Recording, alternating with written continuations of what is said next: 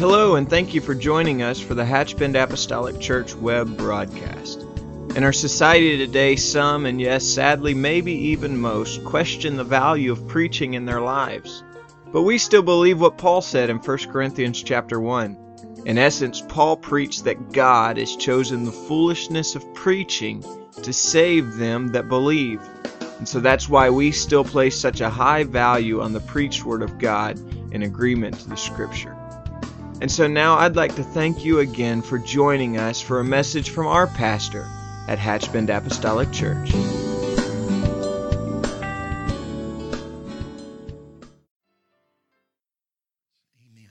I'm going to ask you, if you will, to join me in the book of 1 Timothy, chapter 1 and verse 5. I'm going to read one verse of Scripture here. The Bible says, Now the end of the commandment is charity out of a pure heart and of a good conscience and of faith unfeigned and of faith unfeigned. Amen. Today, I want to, with the help of the Lord, preach from this thought. I want to speak about unwavering faith. Now, it is for sure that our faith has been tried. It hasn't just been tried in the last few months. It has been tried in the last few months, but it, that, that wasn't the genesis of the trying of our faith. And so we have to somehow learn how to have unwavering faith. Amen. May the Lord bless you and you can be seated. It's a privilege to be in the house of the Lord. And it is a privilege to be here with you. I promise you that.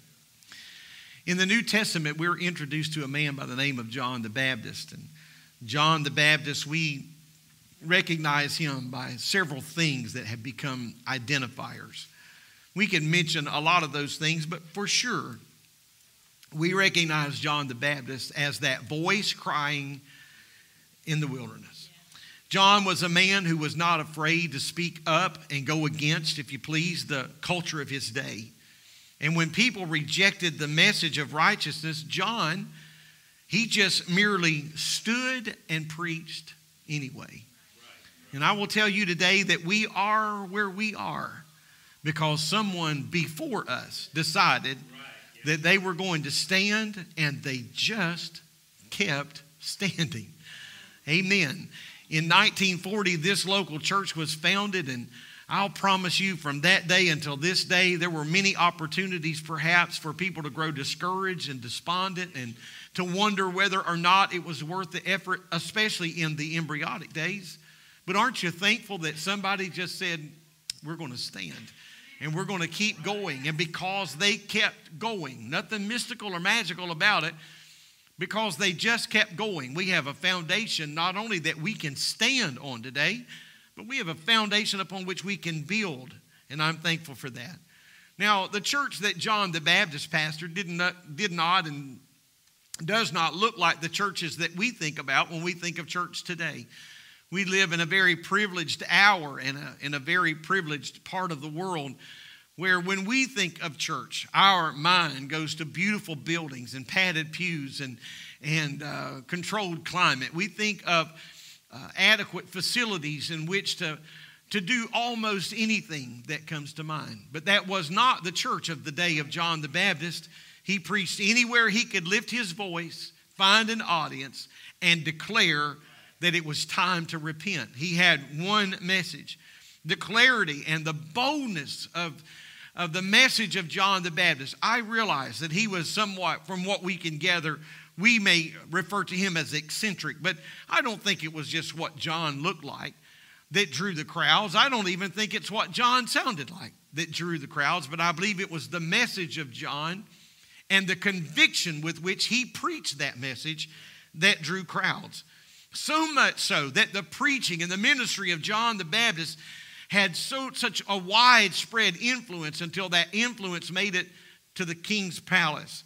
And even King Herod had the opportunity to testify before Herod. Now, they weren't together because they were best friends, because John the Baptist was preaching against, directly against what Herod was doing. And if you know anything about Herod's lifestyle, he was he was not living a life that was worthy of praise. And so John the Baptist just withstood him for that. But yet, in all of that, Herod had an appreciation for him, he had a respect for him. And I'll tell you today that, that there are people that do not ascribe to the message that I preach or the message that you live, the lifestyle that we live, but they respect the stand that you take and the life that you live.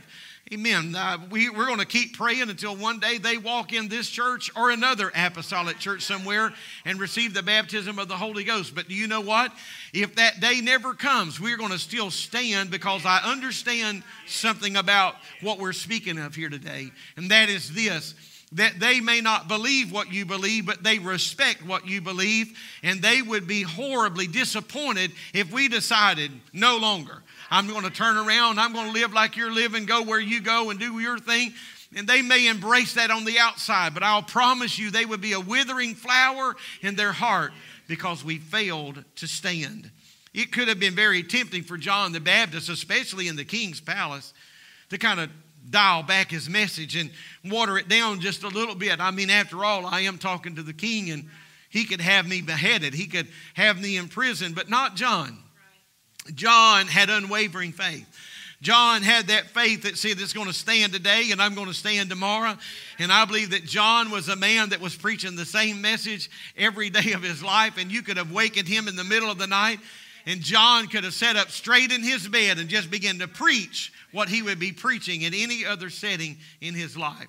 He boldly declared that Herod, you're not living right and you're going to have to fix this. And in all of this, Herod refused to have anything less than the utter respect for, for John stand for righteousness. And later, if you know the story of if you know the story here, you understand that he was very disappointed at the death of, of John. But nevertheless, he continued to have respect for him.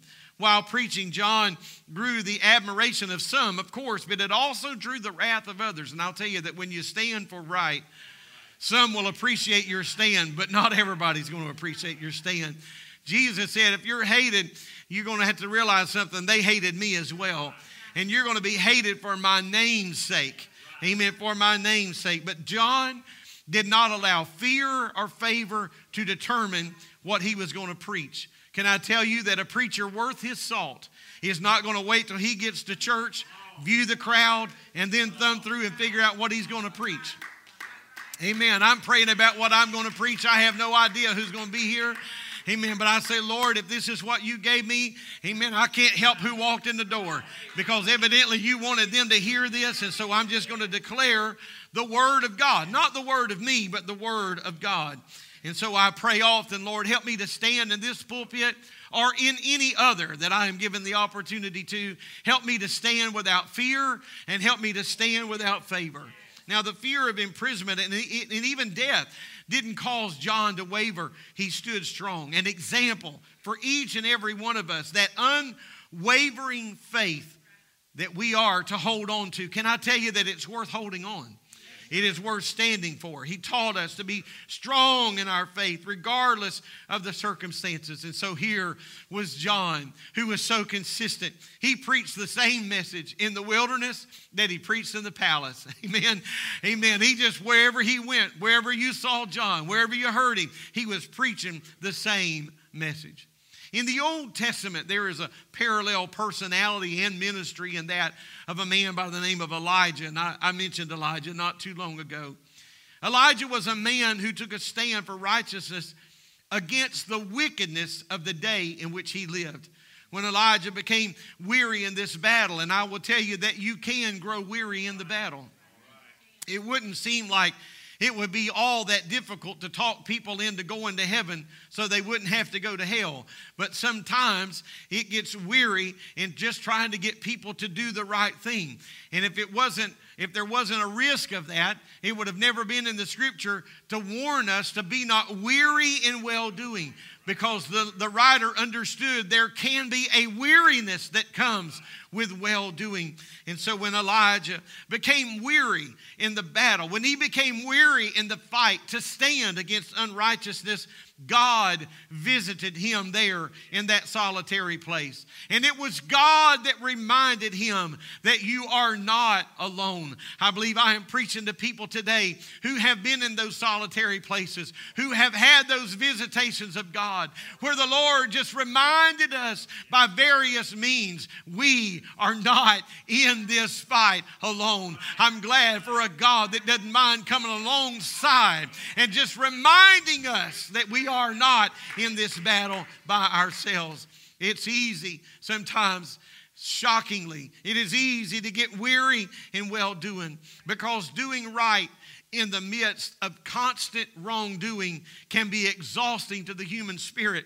It can rob you of something, it can steal something from you or attempt to steal something from you. Amen. Be not weary in well doing, for in due season we're going to reap Amen. But there's a contingency. We're going to reap if you faint not.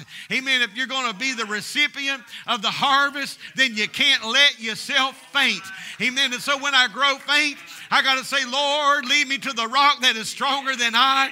Take me to a tower that I can stand in your mighty shadow. And let the power of your spirit and the power of your word refresh me in my time of weariness. God gave Elijah an assignment. He told him, He said, I want you to find somebody to carry on your ministry. I want you to find somebody that'll help share the burden of the ministry load. That man's name was Elisha. And uh, that, that man we know as Elisha continued on and carried on uh, the ministry of Elijah. Now, it, it, here's a reminder, I think, for each and every one of us, and that is this that if we stand for God and if we remain faithful for Him, God will put somebody else in our path to help strengthen us and to help lift the load. Amen. I will tell you today that I am very humbled by all the people of this church that help lift the load. Amen. These services are not happening out of a vacuum. Amen. This is not just happening because we decided 30 minutes before time that we're going to have church today, but somebody was working and diligently preparing and praying and studying and believing God. Amen. Believe in the Lord. But beyond just the spiritual aspects of that, amen. Long ago, somebody came to make sure the lights were on and to make sure that the air condition was adjusted, to make sure everything was here. And long after this service is over, amen, there'll be a team of people that stay and make sure everything is cleaned up and make sure everything is edited and make sure everything gets to those who are not able to, to attend our services live. Can you hear me today? Amen. If you just stay faithful to God, God will put somebody in your path to help you live the load that He's called us to carry. Yes, He will. Yes, He will. I'm thankful for the people that God puts in our path. The Lord knows we're human, and the Lord knows from time to time we're all going to need some encouragement. We're all going to need somebody to come along and lift us and strengthen us. Amen. But I, know the Lord knows we need spiritual encouragement, but sometimes we need human encouragement. Amen. I'll, tell you this if you set your sails to only be able to blow when the winds of compliments, to only be able to move when the winds of compliments are blowing, you're going to find yourself in the doldrums. Amen. But it doesn't hurt no one every now and then to, to, to, share a compliment. Amen. To the people that are working behind the scenes, thank you for coming early and cleaning. Thank you for staying late and cleaning. Amen. For people that are working behind the scenes, to our musicians and singers, amen. We ought to encourage them from time to time. Sunday school teachers, we may or may not see the end result of their work, but you ought to go by their class and say, Thank you. I don't even have children in your class or grandchildren in your class, but thank you. Amen. For giving because when we are faithful to the Lord, amen, God understands that we need to be encouraged from time to time. Amen. God gives us the camaraderie through the network of the church. I told you not long ago about the prayer of Brother Mike Williams. He was blessing the food Amen. Brother, Brother Williams is a very eloquent speaker. In that prayer, I was taking notes. I, I, I had to confess, I was taking notes of what he was praying because one thing that he said, we're thankful for all these people in this room. And he said, And Lord, because we know you, we know them. And can I tell you today, because I know the Lord, God has brought so many wonderful people into my life. Amen. So I'm thankful for the camaraderie of the church. I'm thankful for friends and family and spiritual help that breathe hope and breathe life and they assure and underscore and undergird purpose in all of our hearts. Amen. So here's John the Baptist and, uh, and Elijah. What a, what a likely duo. They are standing for righteousness despite the social pressure to, to compromise. I want to tell you that the social pressure of our secular society, amen, is real. Yes, it is real, but it is not new. There has always been a pressure against righteousness. Corrupt leadership, that's not new. That's as old as time itself. Amen. History is littered with people that have put pressure on people of God unrighteous people that have put pressure on the righteous people of God. And can I tell you today, and don't you get pompous or arrogant about this, but can I tell you that when some people act up in your presence, I'll tell you what it is. It is the righteousness of God in your life that reveals the unrighteousness, amen, in their life. It is your holiness that reveals their unholiness. Amen. And so when we experience pressure to compromise our faith, I'll promise you, if we will stand, God will come to our rescue. Yes, He will. According to Revelation chapter 2, in the churches of, of Ephesus, the church of Ephesus hated the same thing that the Lord hated. And that thing that the Lord hated and the church of Ephesus hated was the doctrine of the Nicolaitans. You can read Revelation chapters 2 and chapters 3, and in these chapters we find that the Lord spoke to the seven churches of Asia Minor. These churches had been started after the outpouring of the Holy Ghost on the day of Pentecost and after the establishment of the church of Jerusalem. The church in Pergamos was targeted for subscribing to the doctrine of the Nicolaitans. Now, the doctrine of the Nicolaitans is born from a man by the name of Nicholas. This man came from a very deep rooted paganistic lifestyle. Basically, the doctrine of the, of the Nicolaitans was this it was simply a doctrine of compromise. Now, I'm going to tell you where we are today in the church world. Amen. This is exactly where we are in the day of the church world. You believe what you want to believe, I'll believe what I want to believe, and we'll all just meet on the other side. A doctrine of compromise. Why can't we all just get along? Why can't we all just get on the same page? Why can't we all just do this? Or why can't we all do that? It was a doctrine of compromise. Irenaeus, uh, in, in AD 180, wrote extensively about the Nicolaitan doctrine. And he described the doctrine very succinctly, and he described it as this. He described it as this in AD 180, not yesterday. This was not last month. Amen. In AD 180, he described the doctrine of the Nicolaitans as this it is an overindulgence of the flesh. An overindulgence of the, of the flesh. In other words, we might say it today. If it feels good, do it. Don't worry about what it affects or don't worry about who it hurts. Don't worry about the end result of all of this. But if this is what you want to do, then just get after it. Amen. That is the, the doctrine of an overindulgence of the flesh. Another post apostolic leader of the early church wrote this about the doctrine of the Nicolaitans and it, about it being a doctrine of compromise. He said in his writings, his writings imply that some of the church saw that total separation between the Christian church and the practice of paganism is not essential. The separation of the two is not really essential. It doesn't really matter that you divide one from the other. You don't have to have a line of separation. But I will tell you today, amen, that there has to be a line. And lines make all the difference in the world. Amen. Lines really matter.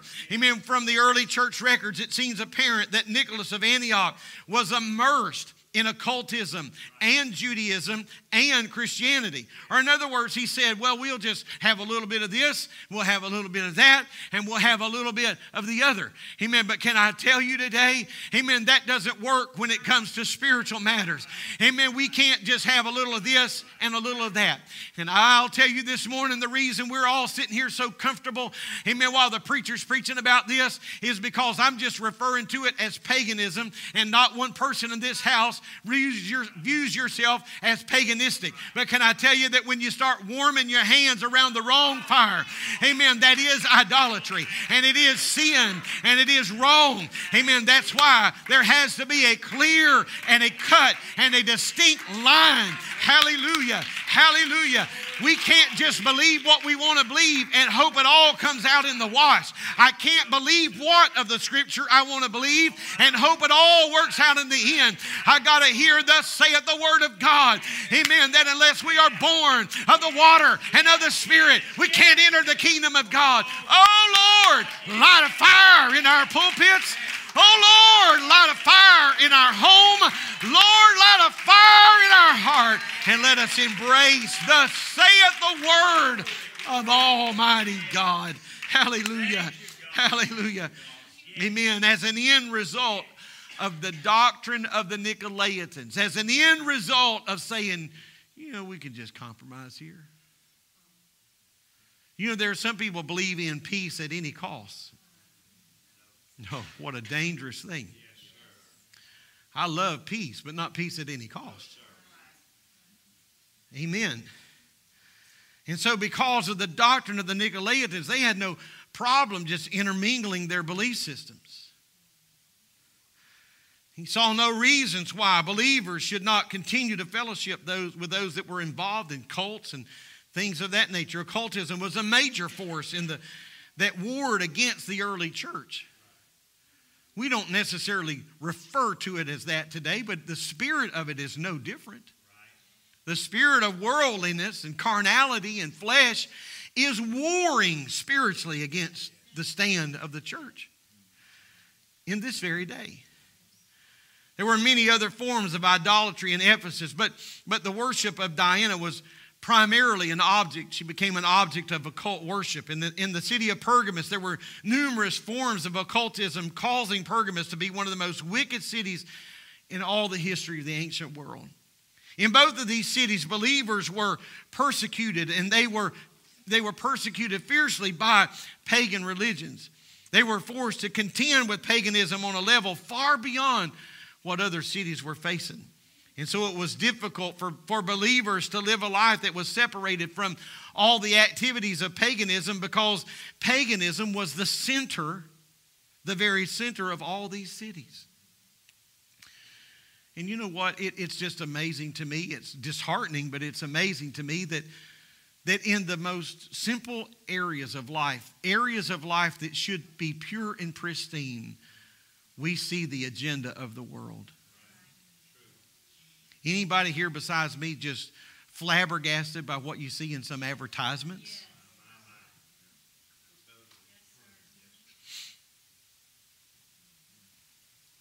There's, there, is, there is a less than subtle, sinister message. It's everywhere. We live, you ready, in a very paganistic world. And the spirit of that paganistic world is pressing against the church in this very moment. In this very moment. Therefore, for the, these churches and these young converts, it was not hard at all for them to slip in and out, if I could say it that way, of paganism because they were young in the Lord and, and they were weak in the Lord. And so they would be here a little and there a little, and that same spirit exists today. Amen. People will be all churchy on church days and all worldly when it's not church days kind of slipping in and out.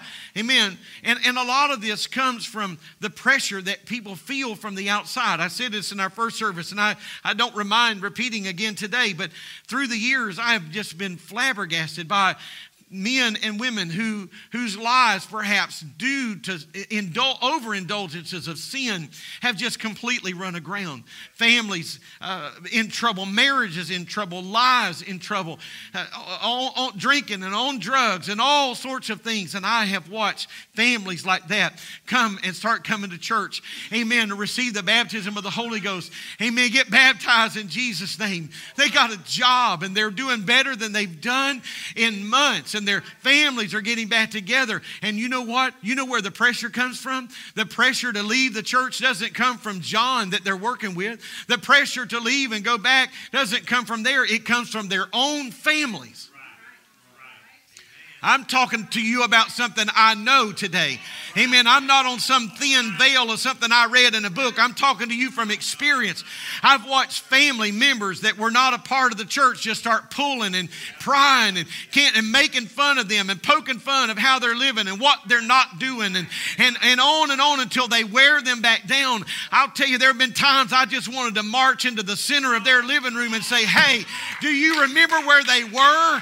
Do you remember what they were going through? Their children were scattered. Their, their, their marriage was headed for divorce court.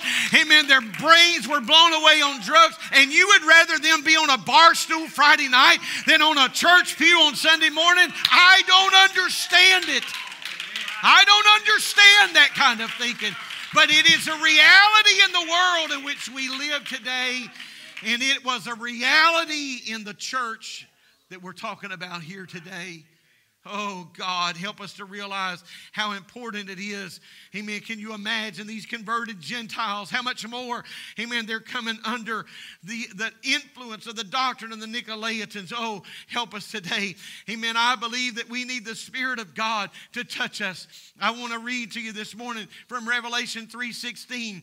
Amen. It's still in your Bible. Amen. It is still there when the Lord said, Because you are lukewarm. Amen. Because you won't get on one side or the other because you won't make up your mind or get in or get out. He said, I will spew you out of my mouth. Oh, what strong words. Oh, what a strong message. But what the Lord was trying to say is, I am washing my hands of the mindset of the doctrine of the Nicolaitans that says you can have a little of this and you can have a little of that. Can I tell you, we need to embrace all of God and let go of all of the world and say, God, I cast myself to you. I cast, I cast myself to you. Praise God. Praise God. Trying to live in two worlds will be the most detrimental thing that you could ever do because it will lead to a weak version of Christianity that has no power and consequently has no convictions. However, the doctrine of compromise can be defeated by the unwavering faith in the Word of God. The church of Ephesus was not perfect. No, no, they were not perfect. But God commended them for their hatred of the doctrine of the Nicolaitans. Because I believe that when we love the Lord with all of our heart, as we should, that sin and unrighteousness and debauchery will just stir and uh, it would just sicken, I believe, and stir a righteous indignation the Word of God will, will convict us, and it should convict us from living a life of compromise. Amen. We have to move out of the middle. And, we, and the Spirit of God will force us to break ungodly associations. It will. It will. Amen. I'll repeat myself today, but I'll tell you that, that, that the moment it's time to break an ungodly association is the moment that they have more influence on you than you have on them. Amen. The moment that, that their testimony gets louder than your testimony, it is time. You don't have to get in the street and roll around and have a fist fight. Amen. But it is time to just say, you know what? I got to distance myself. I've got to distance myself from this. John the Baptist was a voice of one crying in the wilderness. Not just because he was unwilling or not because he was willing to preach an unpopular message of righteousness, but because he understood. He understood some very powerful principle that, that I must decrease so that he, Jesus, can increase. And I believe that a pure heart gives us an eternal guidance that we need to make hard decisions. Paul taught Timothy the importance to keep his heart protected. He said, You need to keep your heart protected so your faith can stand strong. Jesus declared John to be the greatest of all the prophets because he spoke with an uncompromising message which revealed the purity of his heart. Unwavering in his faith, that core conviction is what causes us to stand strong. John knew that his words before King Herod would, was going to confine him. He knew there would be consequences. If you just keep standing for right, there will be consequences. But he also knew the mandate upon his life was to preach the truth. Unwavering faith, I think, gives us more than just a sense of purpose. I believe it gives us peace in our innermost being. He gives us peace that drives away the spirit of emptiness. John was certainly not trying to be controversial for the sake of being controversial. I, I know it would be really, really easy to write him off as just, well, that's just John. But he, he wasn't being controversial for the sake of being controversial. But I believe that, that righteousness causes us to confront sin. Anybody here ever had a parent that wasn't afraid to confront wrong?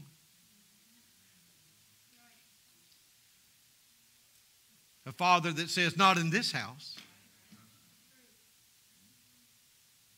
A mother that says, Not on my watch. I mean, you don't need a dictionary for talk like that. You don't have to go Google that. You understand there's some lines. And that gave that, that righteousness, the purity, the wholeness, gave courage to confront wrong. Because I can tell you that if we think that tolerance is just going to bring some long lasting happiness, it, it, won't. Amen. I, am not talking about zero tolerance, because there's no such thing as zero tolerance, by the way. We need, a, we need some tolerance. But if you think if you just keep moving the line, that after a while you're just going to get it all fixed and everybody's going to be happy, it's not going to happen. Because I'll tell you that wherever you move the line, that's where the battle gets. That's where the battleground begins. So you move it back here, well, that'll just buy you peace for just a little while. But after a while, there'll be another generation that wants to know why we got the line right here. And now, why can't we move it back here? And there'll be another generation. And that's what happens. And after a while, things morph into something, and it's not even what it started out to be. Amen. Silence is not golden when you're talking about things that are wrong. Taking a stand requires a clean spirit. Genesis 3, the Lord said, He said, I'm going to put enmity between thee and the woman, and, and, and there, there's going to be a difference, a spirit of indifference. And the word enmity means hatred or hostility, and it's from the word enmity that we get the word enemy. You're going to be an enemy of this. I understand it's not politically correct today to say no and mean it and to say you must and mean it. But I will tell you that, that the word enemy, the word enemy needs to be a part of our language. We have, we should have some enemies. Amen. We should have some enemies. I'm not necessarily talking about literal enemies, but we need to have some spiritual enemies that we're not going to be holding hands with this. You're not going to see me warming up to that. You're not going to see me nodding my head shaking hands with the wrong thing. Our commitment to our faith is based on a clean conscience and, and doing right regardless, regardless of the fallout. David said, David said that we would swear to our own hurt. What's that mean? That means you tell the truth even if it goes against you. The three Hebrew young men understood that, that my lack of compromise is going to come with a price, but they stood. Daniel understood that my lack of compromise in prayer daily toward Jerusalem is going to come with a price, but I'm still going to pray. Amen. That unwavering faith. The greatest faith of all is a faith that says it doesn't matter if God answers. This is who I am, and I, this is how I'm going to live. I'm, I'm just going to stand. I'm going to stand. Faith based on an immediate answer, that's not really faith. Amen faith that's based on a trust doesn't really need a response. We need that unwavering faith. I'm just going to stand and keep on standing. Amen. Unwavering faith, sincere faith.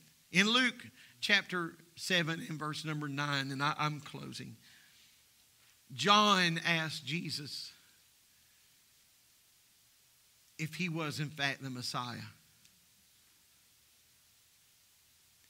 If I could just unveil this for just a moment, what John was really trying to say in his weak moment of humanity was this If you're the Messiah, why am I in prison? If you are who you say you are, then what am I doing here?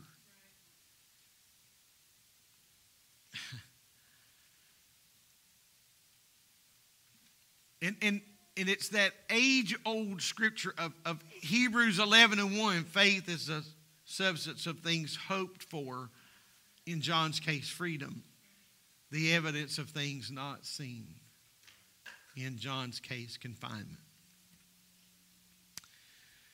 But you see, there's just something about trust. Trust doesn't require evidence. Trust doesn't require substance.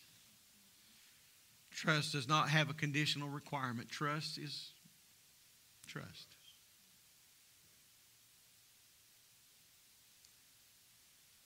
And so I'm sure it's only happened one or two times in the course of all the decades that Brother Kenny and Sister Kathy Towns have been married, but there's probably been times that she was a little late coming home from wherever she was supposed to be.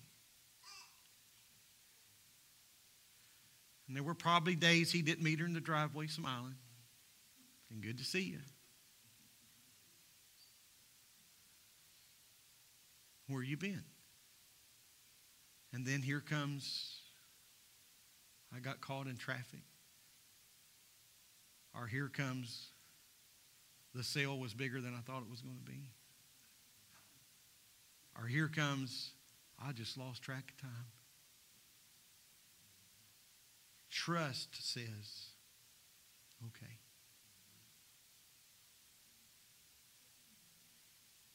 Trust doesn't say, let me see them receipts. Trust doesn't say, well, I'm going to make some phone calls and follow up on this. Trust doesn't require evidence. Trust doesn't require substance. It doesn't have a condition. It's trust. And it all ended with I'm glad you made it home safe. I've got supper fixed. I, was, I was trying to help you out there, brother. Trying to help, trying to throw you a bone.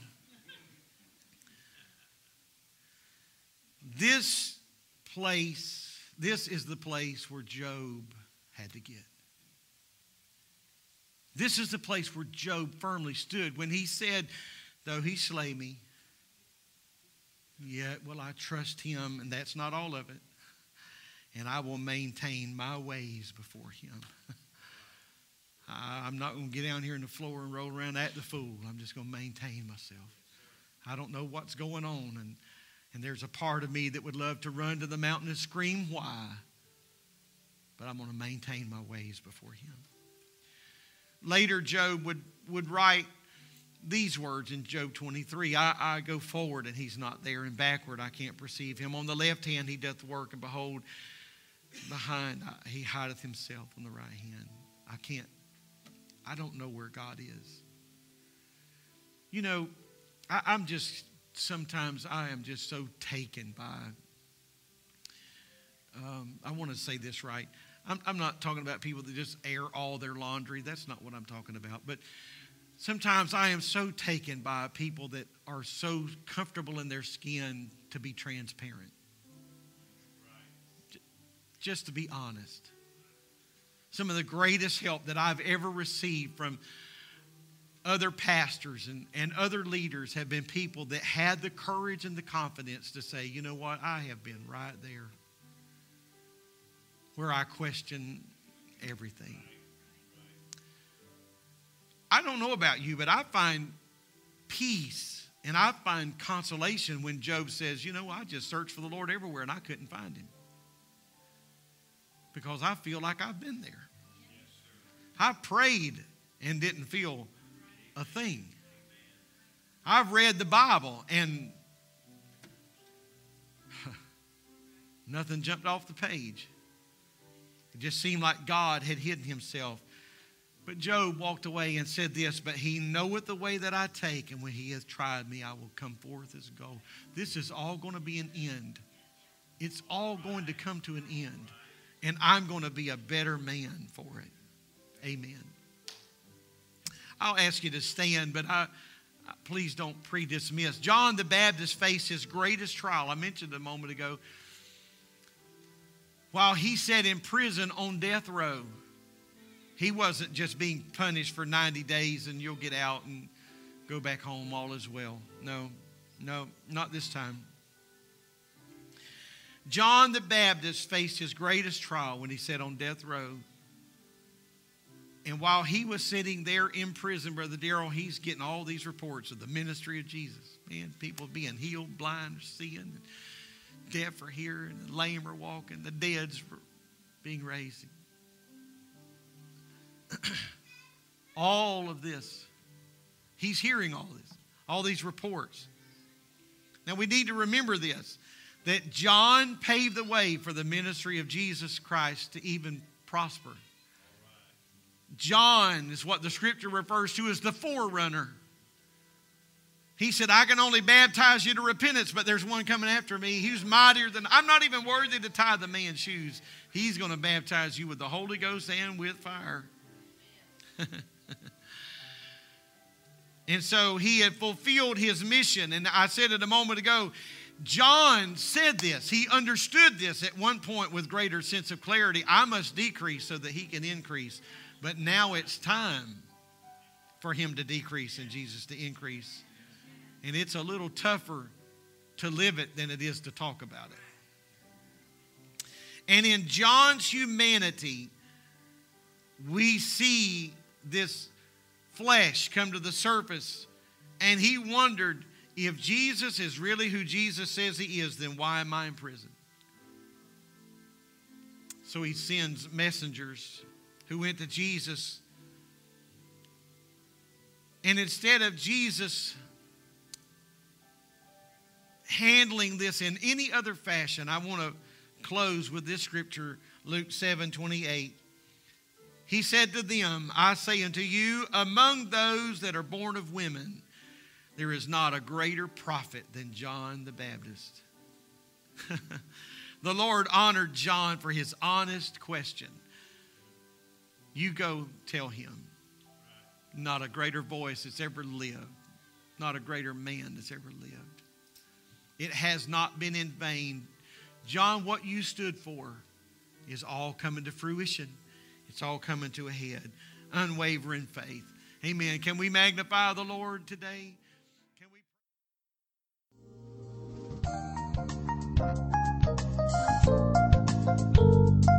This message has been brought to you today by the media ministry of Hatchbend Apostolic Church. We pray that it's ministered to you in some way, and we'd like to take this opportunity to invite you to join us in service here at Hatchbend Apostolic. Our Sunday services begin at 10 a.m. and our Wednesday night service at 7:30 p.m. For any more information or to speak with our ministry staff, please feel free to call our church office at 386 935 2806 or you can visit the contact link here on our website. Again, thank you for listening and we pray God's richest blessings on you and your family.